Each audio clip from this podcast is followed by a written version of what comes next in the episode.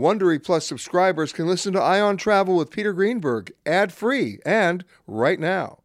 Join Wondery Plus in the Wondery app or on Apple Podcasts. This spring, if you'd rather spend time enjoying your lawn instead of trying to keep it alive, there's good news. TruGreen is the easiest and most affordable way to get a beautiful lawn. All you have to do is water and mow, and they'll do the rest. Weed control, fertilization, aeration, and even some things you might not even think of. They'll do all of it, while you can do literally anything else. With TruGreen, you could have your lawn looking as good as a putting green. That's not hyperbole. TruGreen is the official lawn care treatment provider of the PGA Tour. TruGreen offers a satisfaction guarantee, and they have a verified best price promise, which guarantees you the lowest price with no compromise on quality. You do you. Let TruGreen do your lawn care. Visit TruGreen.com to get the best lawn at the best price with the best people guaranteed. It's 3 o'clock somewhere. Time for a My Mochi ice cream snack. My Mochi ice cream is cool, creamy scoops of premium ice cream wrapped in sweet, pillowy dough. And get this, all of My Mochi's fabulous flavors like strawberry, mango, double chocolate, and cookies and cream are only around 80 calories per piece. Talk about a guilt-free, indulgent experience. Each box of My Mochi ice cream has 6 perfectly portioned, gluten-free mochis that are great for grab-and-go. So feel good while curbing your afternoon cravings or the midnight munchies. Yeah, you know who you are, with the joyfully chill sensation of My Mochi ice cream. Find My Mochi ice cream at Target or visit mymochi.com to locate a grocery store near you. If you're shopping while working, eating, or even listening to this podcast, then you know and love the thrill of the hunt. But are you getting the thrill of the best deals? Rakuten shoppers do. They get the brands they love with the most savings and cash back. And you can get it too.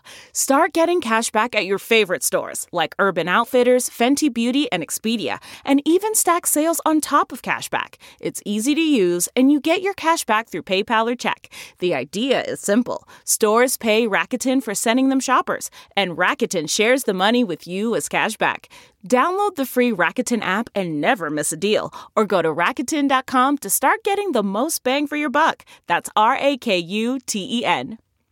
Looking to instantly upgrade your Mother's Day gift from typical to meaningful? Shop Etsy. Get up to 30% off well-crafted and personalized gifts from participating shops until May 12th. This year, embrace your creative side. You know, the side your mom gave you. And shop Etsy for custom jewelry, style pieces, home decor, and extra special items she'll adore. Need something original and affordable for Mother's Day? Etsy has it. Shop until May 12th for up to 30% off gifts for mom. Terms apply. Okay, it's time to commit. 2024 is the year for prioritizing yourself. Begin your new smile journey with Byte, and you could start seeing results in just 2 to 3 weeks. Just order your at-home impression kit today for only $14.95 at Byte.com. Byte Clear Aligners are doctor-directed and delivered to your door. Treatment costs thousands less than braces. Plus, they offer financing options, accept eligible insurance, and you can pay with your HSA, FSA. Get 80% off your impression kit when you use code WONDERY at Byte.com. That's Byte.com. Start your confidence journey today with Byte. Hi, everybody. Peter Greenberg here with another edition of the Eye on Travel podcast. It's been another tough week in the travel and tourism industry. More airlines dropping cities, grounding planes.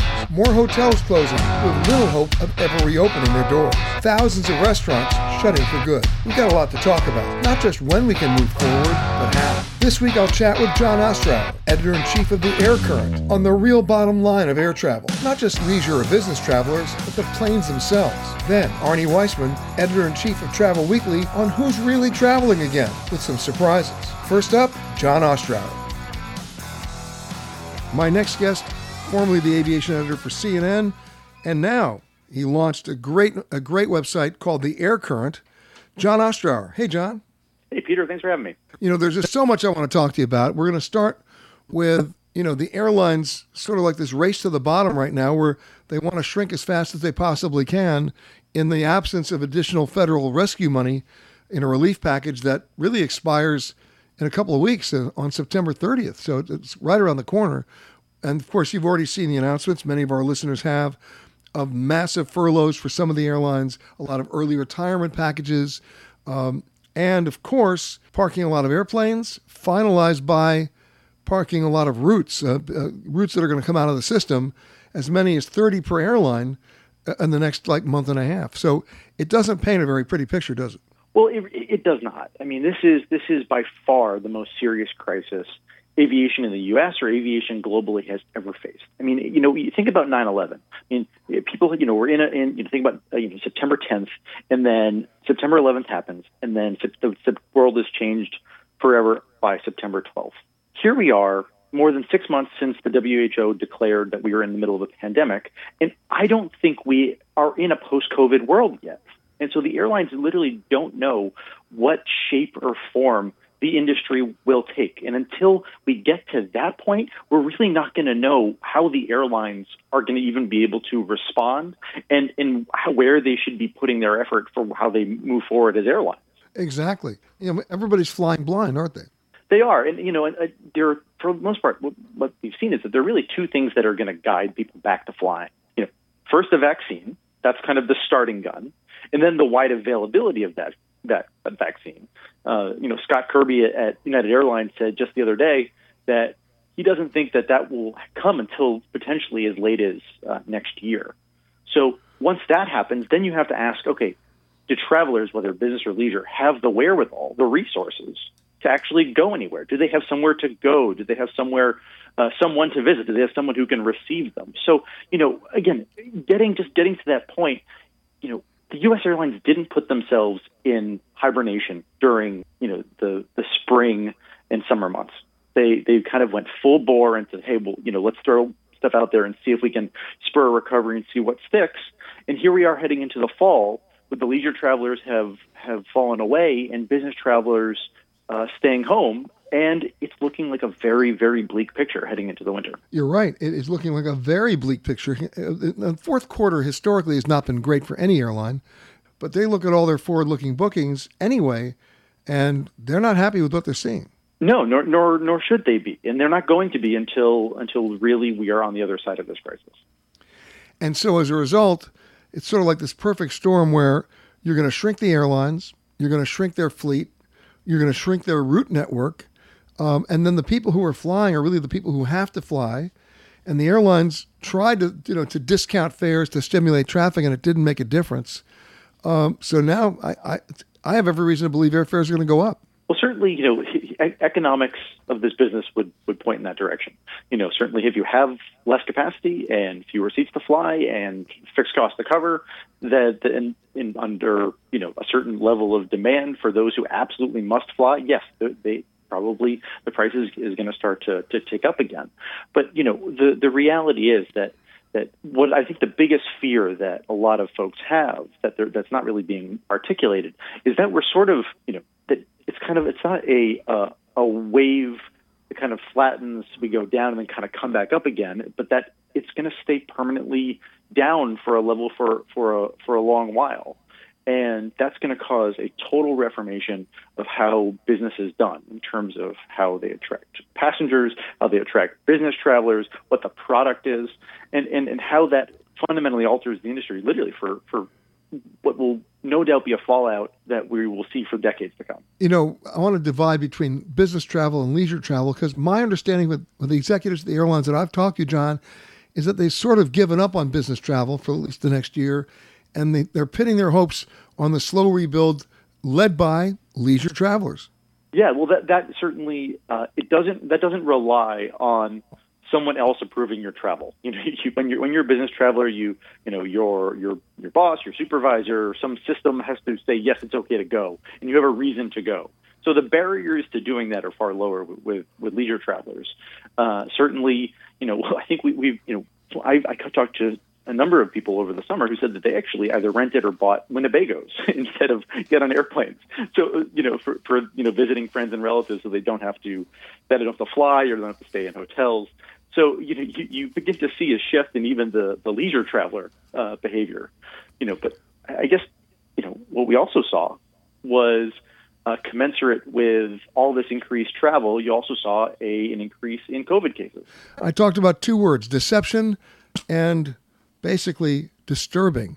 Both words used in a scathing report from Congress on their investigation into the Boeing 737 MAX development, its certification, and maybe even its recertification, and about its relationship with the FAA. I mean, pretty damning stuff, right, John? By far, the report that came out of the House Transportation Infrastructure Committee really highlights a really damning picture of how Boeing and the FAA went about certifying the 737 MAX. And, you know, all the missed opportunities to alter course. And I think that, you know, really spells, you know, ultimately a process breakdown about how this, you know, whole thing proceeded seemingly normally. But again, going back in retrospect and looking at all these different opportunities to change course and account for this, the design of the 737 different way, really is just, you see that over and over and over again in what the House ended up collecting over its 18-month investigation.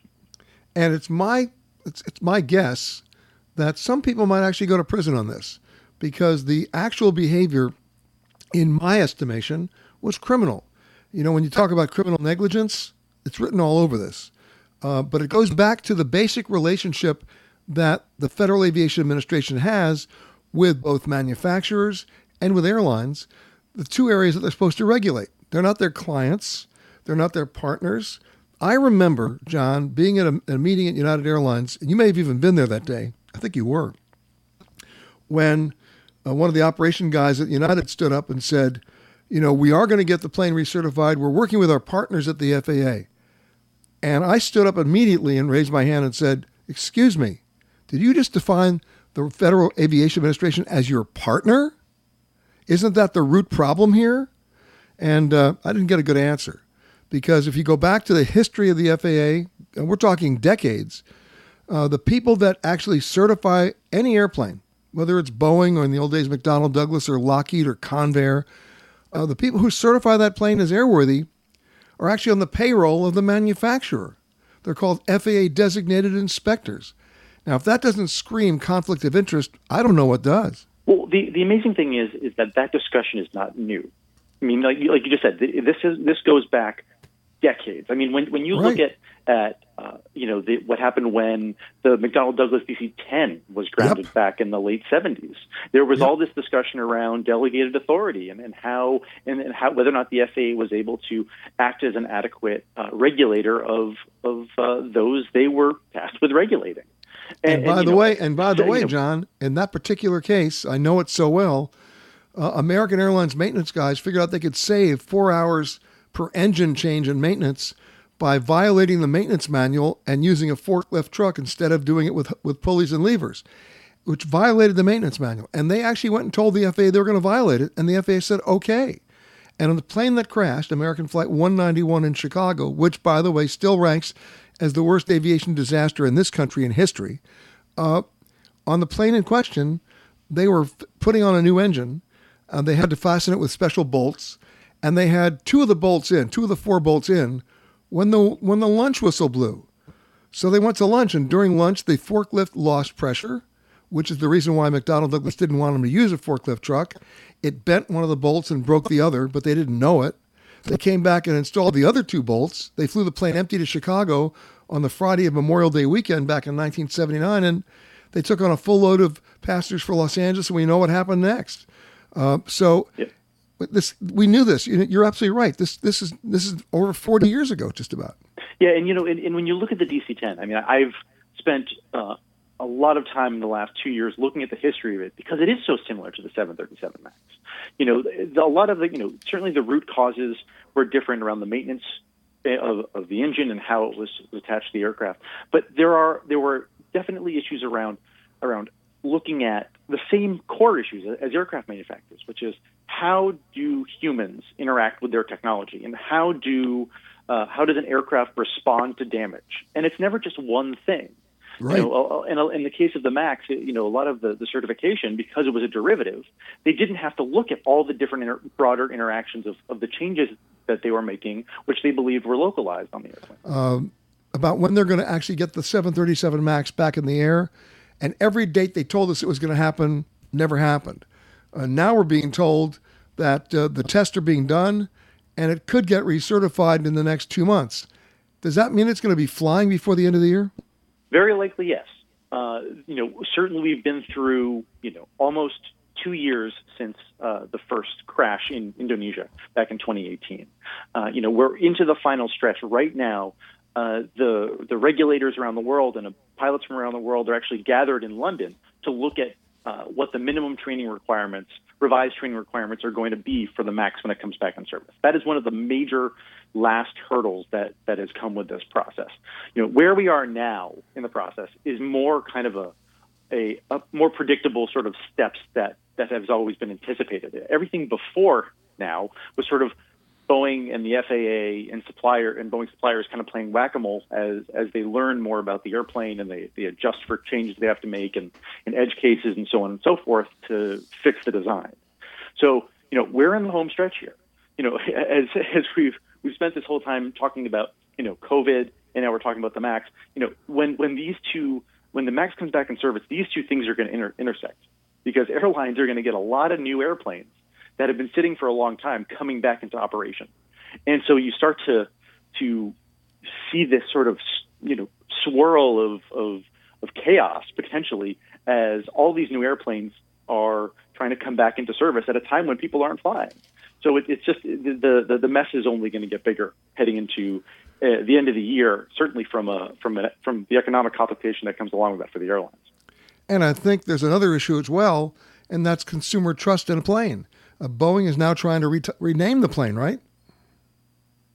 Well, Boeing has not officially dropped MAX from the name of the family. They made an announcement earlier in the fall, which focused on removing the MAX from a derivative. So instead of the 737 MAX 8, it would just be known as the 737-8.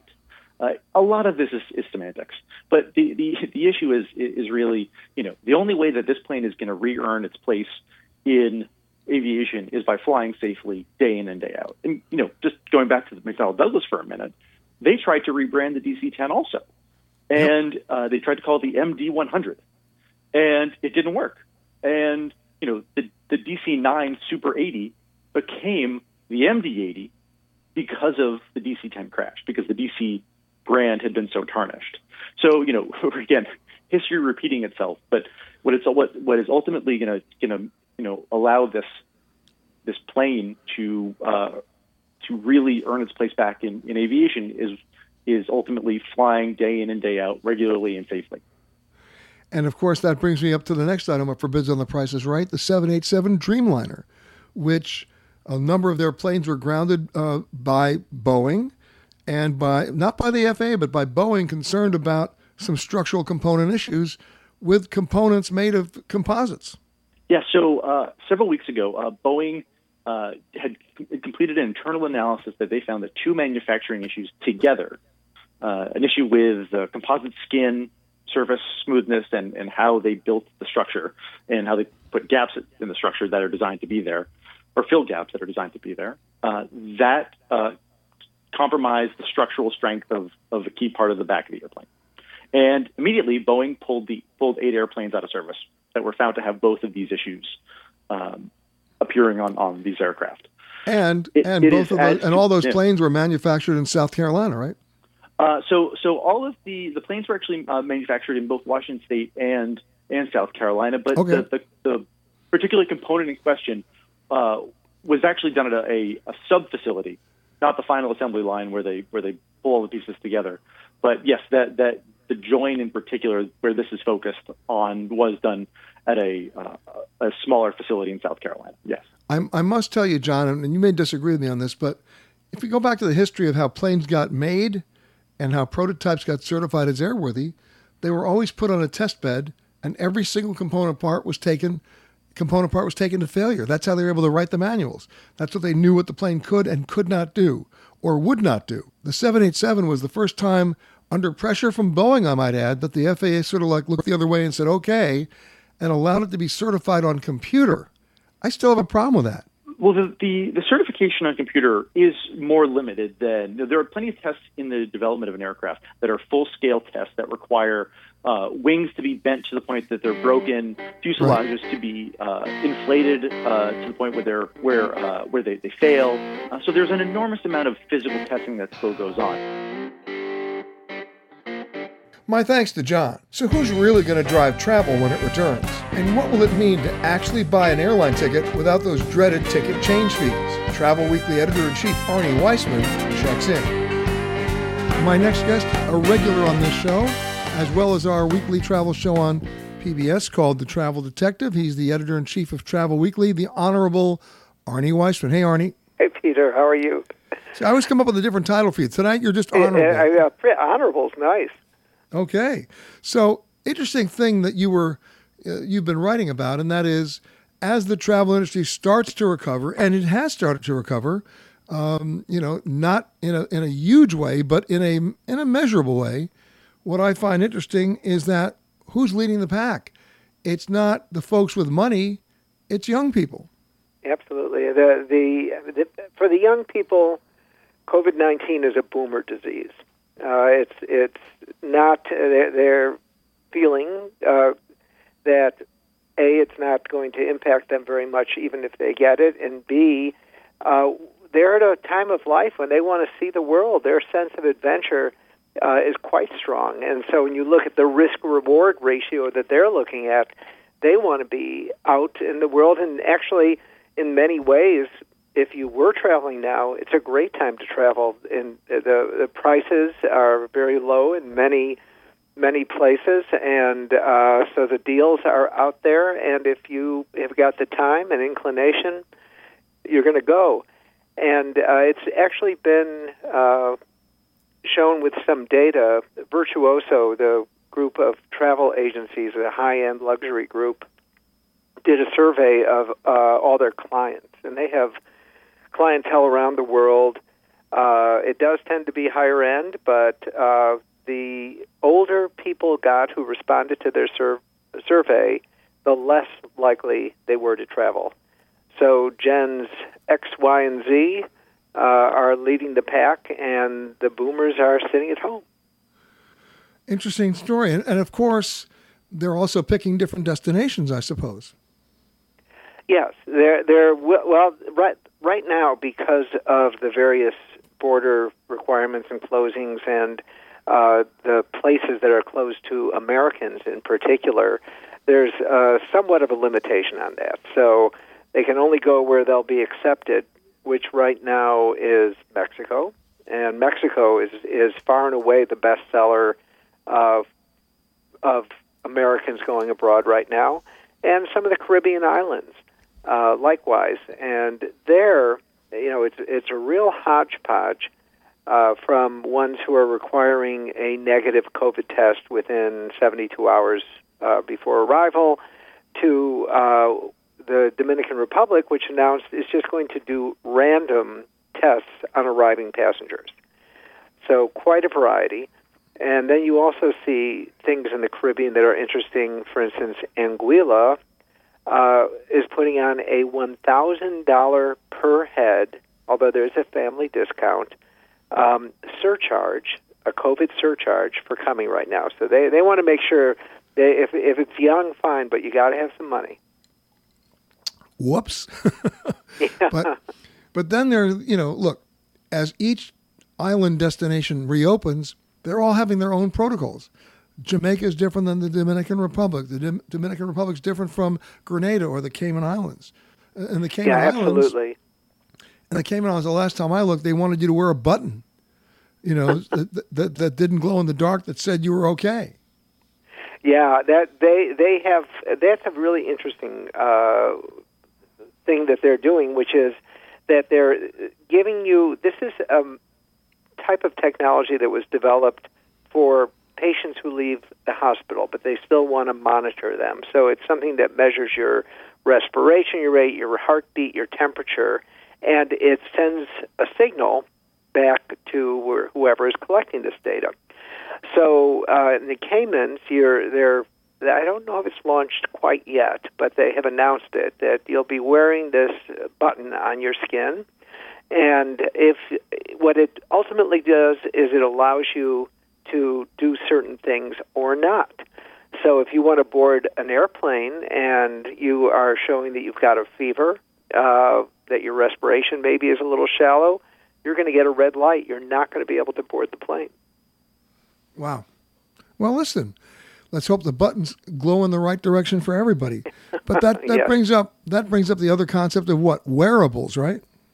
Right. And you're seeing Singapore, it's mostly in the East Asia for now, Singapore, Hong Kong, and Korea, and not everybody can travel there. So, for instance, with Singapore, they're only allowing their own residents in, and they're giving them, I believe it's a bracelet, that they will ring an alarm somewhere if they leave their apartment, if they don't self-isolate for 2 weeks after arrival.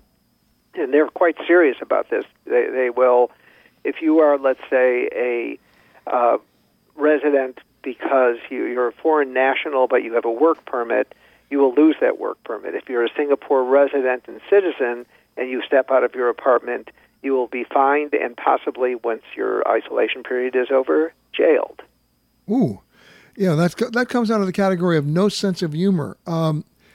What's interesting about this is, again, everybody's got a different approach to what a quarantine means. You know, I came back to New York from a flight in Los Angeles, and I was met at the airport, as all the passengers were, by a representative of the New York State Department of Health who had me fill out a form and never checked the form information that I wrote down against my ID, never checked it against my actual cell phone number. I could have written anything on there, and they would never have known.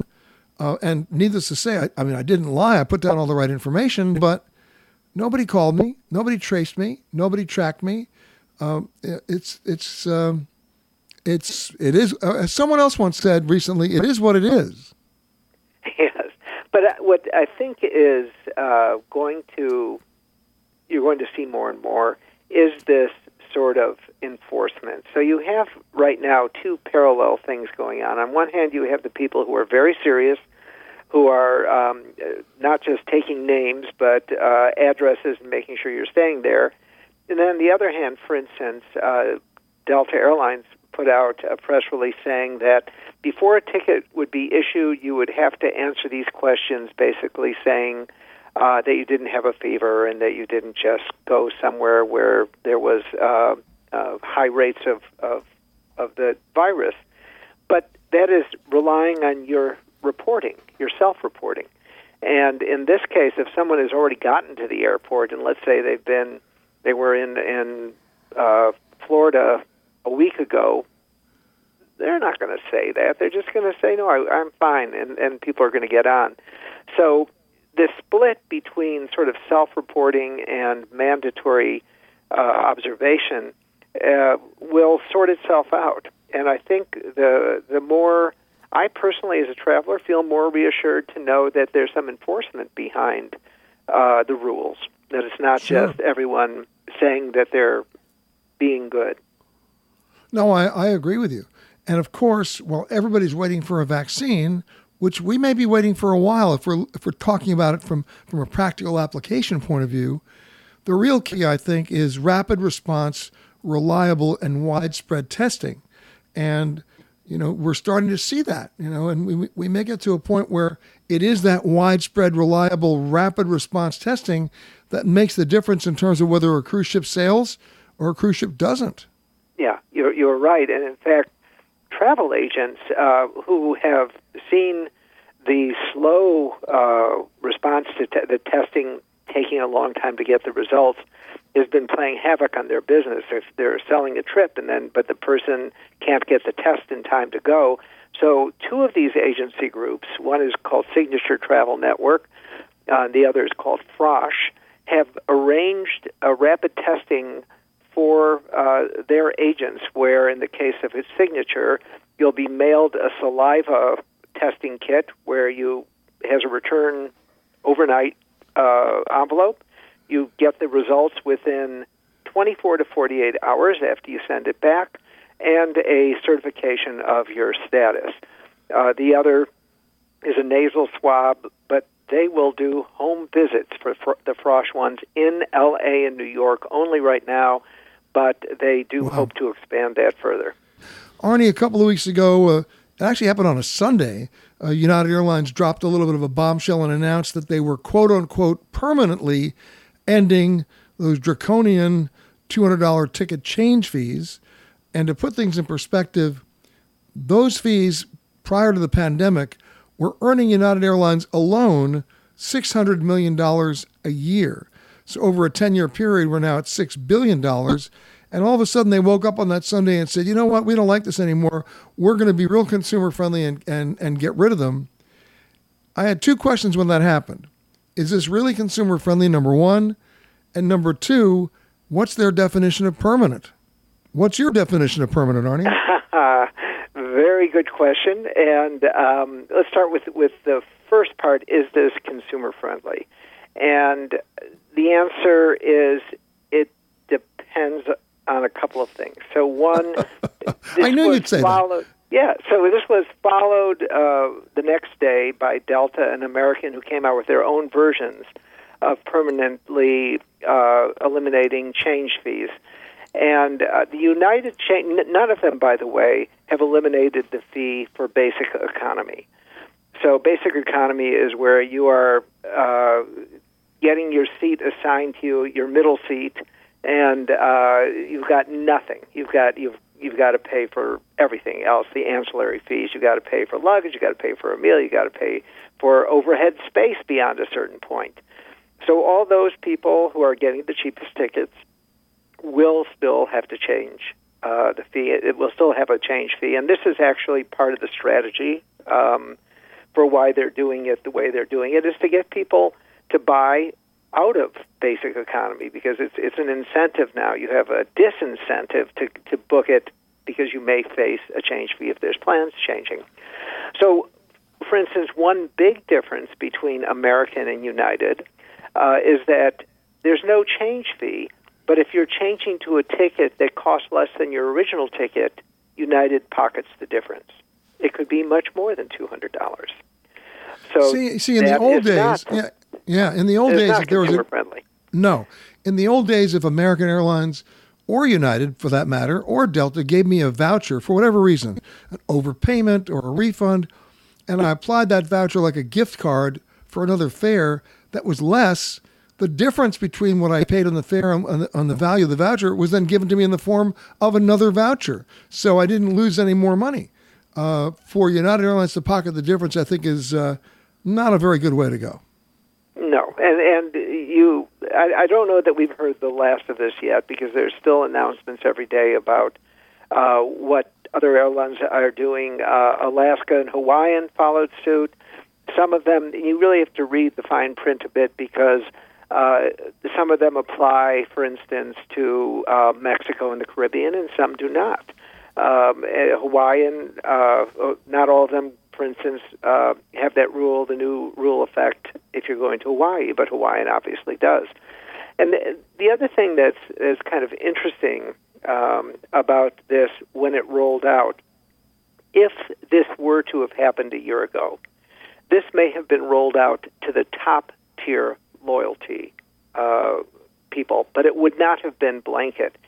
And I think it gets back to this idea that young people are the ones who are now disproportionately filling the airplanes, that they need to appeal right now. They need cash flow now. And they'll get back to rewarding the most loyal flyers specifically later. But at this point, it's actually the people who aren't at high status with the airlines who are doing the flying more frequently. American Airlines did a whole report saying that it was the average age of the flyer has gone dramatically down. Well, here's one for you. When United Airlines announced they were going to do away with the change fees, I went, wow, you think the hotels will follow suit with those draconian resort fees? And the answer, at least in the short term, is absolutely not. I mean, can you imagine city hotels in the middle of the pandemic operating at about 18% occupancy charging you a resort fee when the pool is closed, the bar is closed, the gym is closed.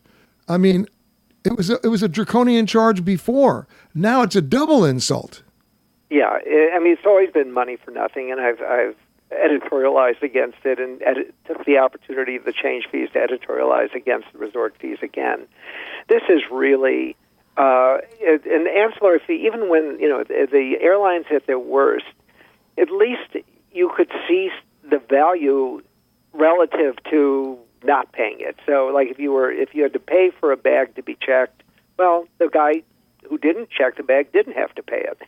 So with the resort fee, it's this blanket charge for things that used to just be included in, expected to be included in renting a room for a day. I mean, it's they will now look for every little thing that you would be accustomed to, like a coffee pot in your room, or certainly the gym is a popular one, or a newspaper, sure, or a bottle of water. These are now all wrapped into the resort fee. My thanks to Arnie and to John Ostrower, and my thanks to you for listening to this Eye on Travel podcast. For more conversations with the leaders in travel, as well as answers to your travel questions, be sure to listen, rate, or review this podcast on Apple Podcasts or wherever you happen to listen to podcasts. And for continuous updates on breaking travel news, just log on to petergreenberg.com.